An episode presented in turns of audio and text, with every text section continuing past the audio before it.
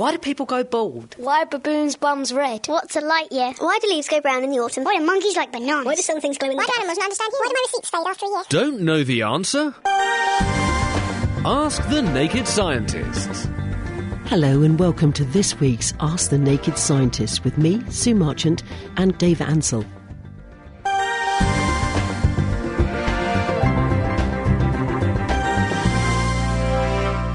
Now, Nigel sent us an email in about optical and how practical it might be to send light from headlights further ahead via fibre optics to define dark or unlit roads, especially around bends. Um, when the headlights are pointing at, the, at the side of the road, the mechanics of uh, the new cat's eyes could be simple enough. And he says, could you use fibre optics to produce cat's eyes that go round corners? It's a very interesting idea. So I, I guess what he's suggesting is you sort of a fibre optic is a thin piece of very long thin piece of glass, hmm. or even plastic can do it. And because I don't know if you ever looked up at the bottom, if you swam underwater and looked up at the water above you, it sometimes looks like a mirror. Yes. And that's because if when light moves from water into air, it should bend, and if you get at a small enough angle, it should bend so as it's back inside the water, so it can't escape the water. So you get a perfect mirror.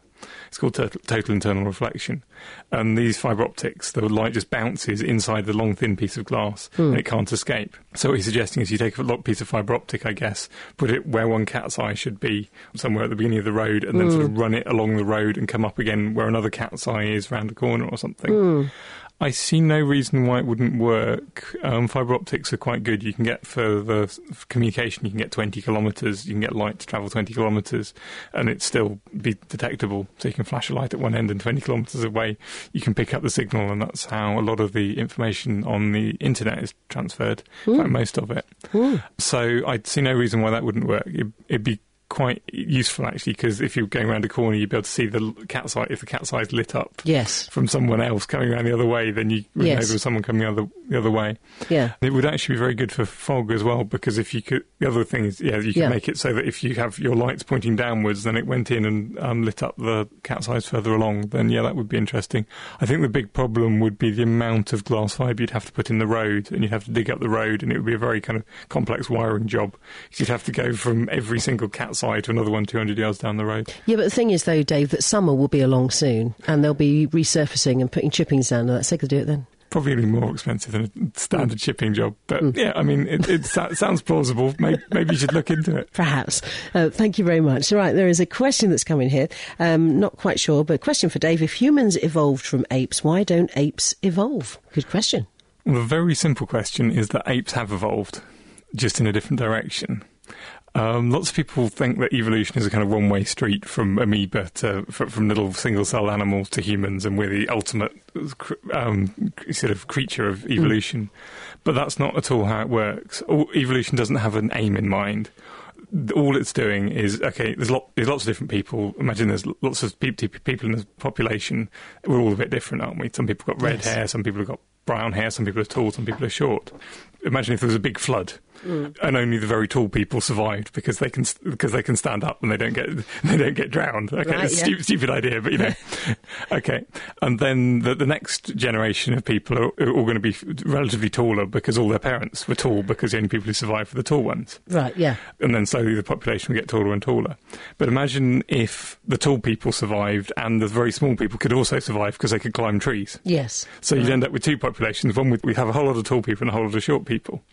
And so af- if you had lots and lots of floods, then you slowly the two populations would separate, and you get the the people who are very good at climbing trees, Yeah. and the people who are very good at being tall and not dying from the flood. Okay, it's a silly silly idea, but you know. And so basically, there were two different strategies for survival, which are both us and chimps and other apes had a common um, ancestor a long time ago. And there's one strategy survival which has worked quite well, which is eating leaves and living in trees, and that's what chimps have done. And there's another one which um, our ancestors did, which was going out and living in the savannah and running around and sort of chasing, sort of learning to use, use tools. And to be honest, for an awful long time, the human, what, what looked like the human strategy d- didn't seem to be doing very well. I mean, there's various evidence that humans sort of, the pop- our population was down at sort of maybe 2,000, a few thousand people uh, which is a tiny population, and then that population since then has expanded. And so at one point it looked like the human strategy was a really bad one. Yes. Um, so basically, evolution, anything that survives will. All it says is anything that survives will survive, and so everything is evolving all the time. And apes have evolved to be really good at living in trees, and we've evolved to be better at running around on the ground and making tools. It just happens that we've got a really good. The making tools has been a, really useful for various other reasons, and it means we can build cars and planes and guns. Thank you very much for the question, whoever uh, sent in. Now, Daniel has sent a question in. He says there are a lot of plants in this very vast world of ours, and he knows that plant leaves contain a green pigment called chlorophyll found in the chloroplasts. But why are some plant leaves in his garden red? Could it be quite a simple one? I think the reason why some plant leaves are red, um, I think some pon- poinsettias is apparently one of them. Yes. and it's sort of a way of getting attention for their, their flowers are really rubbish, so they're they're flat, so they make some of their leaves look impressive, a bit like flower petals, um, and to attract attention of insects and things. Um, the way they make them red, it, there's actually still the green chloroplast in the leaves as well. Um, they've just added lots of red pigment. Um, it's the same pigment as is in red cabbage. There's just lots and lots and lots of it, so the leaf looks red. Hmm. I think so. If in a really bright sunny day, then they'll actually photosynthesize. The green pigments in there will s- still photosynthesize quite well, and it will still be able to make food, and that, and it'll be great. But in sort of dim conditions, it's probably not quite as efficient as a normal green leaf. So it's also still photosynthesize, but not quite as well as a green leaf. So the plant's kind of saying the leaf isn't quite as good as a green leaf, but it means that lots of insects will come and find my flower, which is an advantage. There are actually other kinds of chlorophyll in the chloroplasts, which is actually doing the converting the energy from the light and some water and carbon dioxide into sugar. And you don't find them in plants, but you do find them in seaweeds. Because if you notice, a lot of seaweeds are kind of brown or purple colours. Yes. That's because they actually have a different kind of chlorophyll, Yeah. which happens to be red or a red colour, and this can absorb slightly it absorbs different colours of light slightly differently, which is more useful underwater because underwater blue light tends to get in much deeper, so they absorb blue light really better and they absorb red light less well. So there are, there are different kinds, types of chlorophyll, but um, with red plants, then it's just having lots of pigment on top of the chlorophyll, which is there as well. Mm. Well, thank you very much indeed. Howard is a photographer. He says, How can he predict when a decent sunset or sunrise is likely so he can get some good shots with his camera? Well, I guess the first thing you need for a sunrise is to be able to see the sun, or sunrise or sunset. So the first thing you want to be looking for is the day when it's not cloudy, but that's kind of obvious. Um, I guess what he wants from a nice sunrise is a nice deep reds, lots of interesting colours. Um, now, the way that you tend to get, especially deep reds, um, in the sun is you need to basically the sun is white. The white light is made of all the colours of the rainbow, everything from violet to red. And so, in order to get a nice red sunlight, you need to get rid of all of the blues and the greens and the yellows for to get a really intense sun- sunset. And what does that? That'll happen a bit because you get nitrogen atoms in the atmosphere and a bit of dust in the atmosphere, and those tend to bounce out sort of um, the shorter wavelengths, the blues and the violets and the greens, more than the reds. So the reds will carry on straight through, and the blues and the greens will bounce out to the side. Um, and that's actually why the sky looks um, blue because you're looking at all of the light which is bounced off this the dust and the, and the actually air molecules themselves. So if you look at any other direction other than the sun, you see this light which is bounced off, and the sky looks blue or green or bluey, sort of light bluey turquoisey colour. Um, but if you're trying to look for a really good sunset, what you want is as much stuff up in the atmosphere to be scattering the light as possible. So you want really polluted days. So you want to go somewhere that's really nice and polluted. Um, apparently, after you, get, Really? you get really good sunsets if there's lots of pollution about. Not too much, so you can't actually see the sun, but quite quite a lot. So I was I actually was going around with a science, uh, some science experiments in a lorry once, and I visited um, Hatfield a couple of months after the Buncefield oil fire. I was talking to a teacher there, and apparently a, f- um, a couple of nights after that oil fire, there were absolutely incredible sunsets. Um, in that area because of all the smoke, Yeah. and the smoke will tend to let let red light go through better than the blues and the greens. So you get re- so just the red light can get through all this the smoke, and so it looks a really deep, exciting s- sunset colour. It used to be traditionally at harvest time because there'd be lots of dust because everyone was driving tractors up and down through the fields, and that would throw dust up, and that would have the same effect.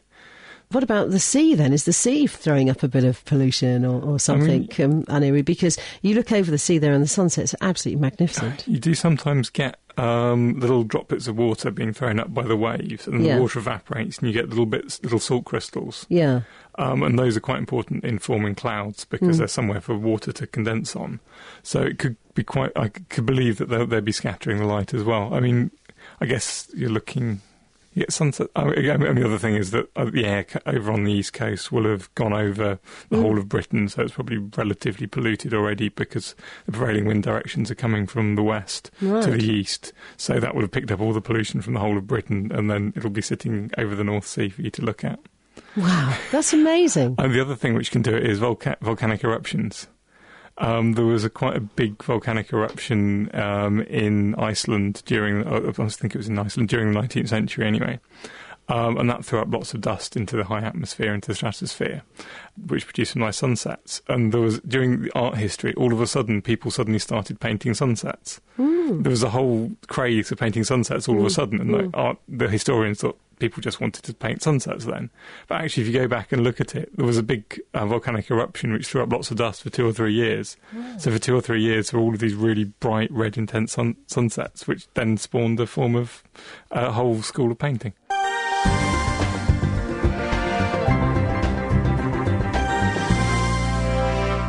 Jackie is on the line. Hello, Jackie. Hello, Sue. Hiya. Um, you're through to Dr. Dave. What's your question? A few weeks ago, you were talking about uh, recycling water. So, if I put uh, water in a barrel, put cling film over it, can I then drink it? And does it have nutrients in it? So if you um, were, when we were um, building a solar cell on solar, solar still on the show, um, whereby if you heat up heat up water, it evaporates, and then if you got something cold for it to condense on, then it will condense, and you're basically getting very pure water coming out. So what, what were you thinking of? Was you just what, any old water, or Yeah, if, if the rainwater comes down into a barrel and then you then cover it with cling film, as long as it's not sitting there for too long? right? If it's sitting there, then then you get a bit of dust in it, and you might get some little bacteria in it, which could Yeah. conceivably grow. But when it's just condensed, yes, certainly, uh, it's basically um, it's distilled water.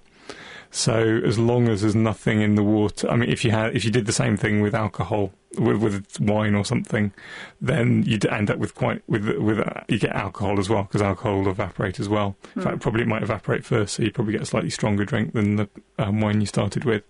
But most of the things you're worried about drinking are, not going to evaporate very well. I mean, the, um, bacteria certainly won't evaporate, Right. um, and the dangerous and most of the poisons aren't going to eva- evaporate. So unless you've got particularly peculiar set of poisons in your water, then yes, it should be absolutely fine.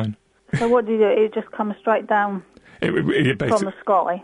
so, uh, and, and the, in fact, the water which is coming down as rainwater should be drinkable anyway, Yeah. yeah. um, because that's, that's exactly the same things happen to it. It's evaporated off the off the ground.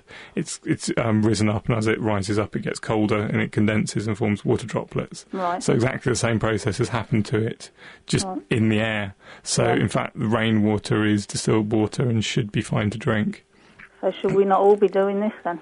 Um, I mean, the problem is normally catching it, and if you put up a big sheet in sheet in, on the on your roof, then you'll get all sorts of dirt and stuff landing on it. Hmm. And the other big problem is storing it because the water which you get through your taps has had chlorine added to it, hmm. which is a basically a very weak bleach which hmm. will kill bacteria.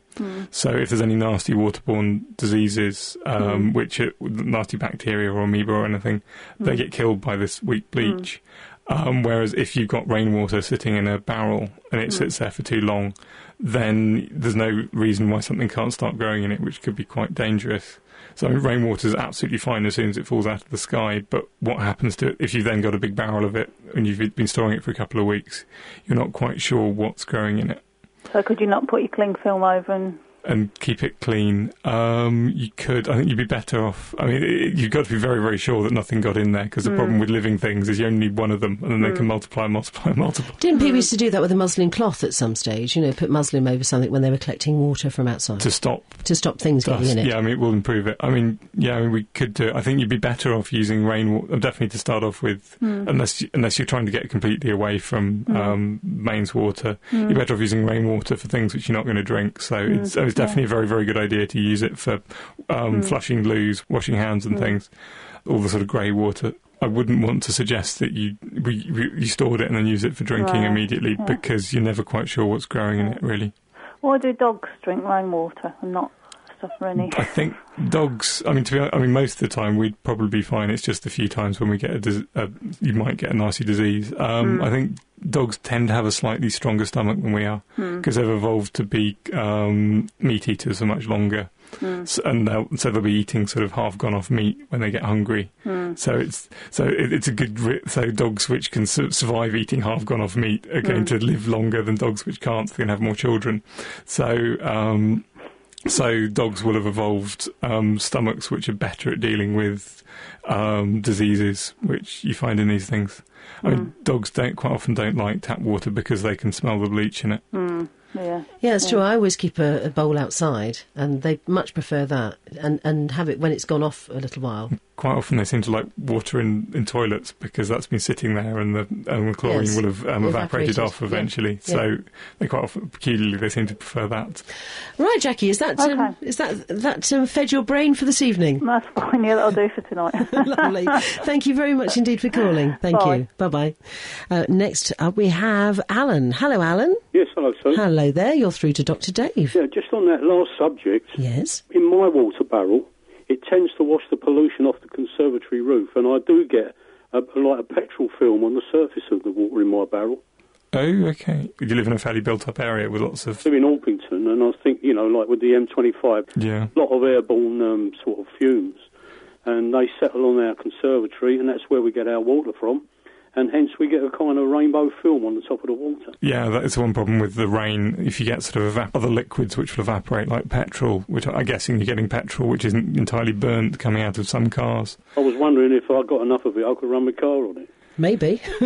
You probably could. I guess it's going to be a mixture of petrol and diesel, but um, those but those films are incredibly thin. They're thinner than the wavelength of light, so they're going to be less than a thousandth of a millimetre thick. That was my attempt at a joke, by. Sorry, no, no, that's cool. I, I'm sorry. In theory, it would work, but In time. in time, you, yeah, you'd be waiting for a while. I think. Yeah. Uh, my, my actual question I rang in about Yes. is um, uh, I understand, and I, I don't know where I've heard it from, that over a period of, say, nearly every seven years, the human body's virtually renewed every part of the body in some way or another because there's this constant um, sort of replacement of skin and bone and etc. Yeah. It's all going on.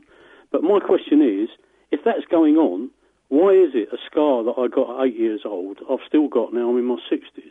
How does it, does it just keep renewing scar tissue as well as ordinary tissue? Good question. Yes, I, I think basically um, the, the reason that your skin keeps growing is uh, I don't know if you've heard of stem cells.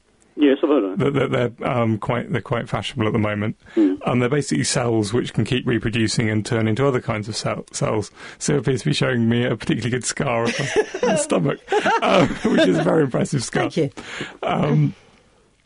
And so the, the skin cells will keep growing and growing and growing. And so basically, if you've got a skin um, stem cell at the ba- base of your s- skin, then that will slowly keep growing and splitting and f- creating new layers of skin above and ab- above. And then that will keep going on again and again and again through that, throughout your whole life. But if you get um, really badly damaged and you get cut badly, um, your body's reaction to it is that we need to kind of we need to seal this hole up very quickly. We don't really care what seals it up as long as it seals up. And then they use, they use a different kind of tissue called scar tissue, which is much less well organised and just kind of rushes in there and st- stops the horrible bacteria getting in, and you because it, it reduces the chance of infection and things. Um, and so basically, you then end up with um, scar tissue stem cells, which again keep replenishing themselves rather than the skin cells. And so you're right, the scar will, will slowly replen- will, will, I think, replenish itself. Um, they do tend to deca- die away a bit, so I guess your yeah, body does. yeah, it does. kind I, I think they do fade a bit. That amazes me that with the idea that the whole thing is the body's being renewed all the time, Yeah. that it just keeps renewing it the same as the defects rather than going back to the original scheme. The problem is thinking of how you design the system. It's got to know what it was what was supposed to be there, and that your body doesn't really have a set of plans. All it has is a way. Of, it, it knows kind of how to create a body from uh, from a single cell. Your body knows how to make a whole body if it starts off from a from a little fetus. But if you chopped an arm off, it doesn't have the information on how to make a new arm, sort of starting at the top and working downwards. Okay, Thank, cheers. Thank you, Alan. Thank you very much indeed. All right, a couple of things here. Um, Eileen from Gillingham rang in to ask if when our TVs go digital, will our, will our radios um, also have to go digital? definitely not at the same time. Um, the TV system is different from the um, radio system. So basically, the, the radios won't go digital until they turn off the analog signal and start transmitting digital signals over the same um, bandwidth, the same um, area frequencies. So not immediately, certainly. Um, they are talking about turning quite a lot of the um, radio digital because you can get more channels in the same space, which is apparently a good thing. So they um, so the government wants to do it at some point, but it's definitely coming after the TVs. I don't have the dates in my head, I'm afraid. Right. Okay. Thank you for that. And um, Tony from Westcliff asked if you were on the moon, how big or small would Earth look in comparison to the size of the moon that when it, when you look at it from Earth? Uh, it would definitely be bigger. It would be about three and a half times bigger than the moon is from Earth. Um, the Earth is the Earth is basically three and a half times um, larger diameter than the Moon. So if so, and the distance. So obviously, if you're standing on Earth looking at the Moon, it's the same distance if you stand on the Moon looking at the Earth. So the Earth would look about three and a half times bigger than the Moon does from the Earth. So yeah, it's Three and a half times. so yeah about three and a, uh, the uh, about three and a half degrees. So if you had a protractor, you could it would look about three and a half degrees because the Moon's about one degree. Right. Okay. Carl asks, why does it get markedly colder just before dawn? Um, I don't know if it does actually. I mean, it will definitely be about the coldest part of the night. Um, sort of basically because the Earth takes a while to cool down. The the Earth's got quite a lot of what we call thermal mass. It takes a, if you sort of if you put it uh, if you have a, a lump of rock and you put it in a room which is at 0 degree centigrade, it will take a while for that lump of rock to get cold because it takes a while for all the energy to the heat energy to escape from it. And if you've got a really big lump of rock rock like the Earth, it will take quite a long time to do that.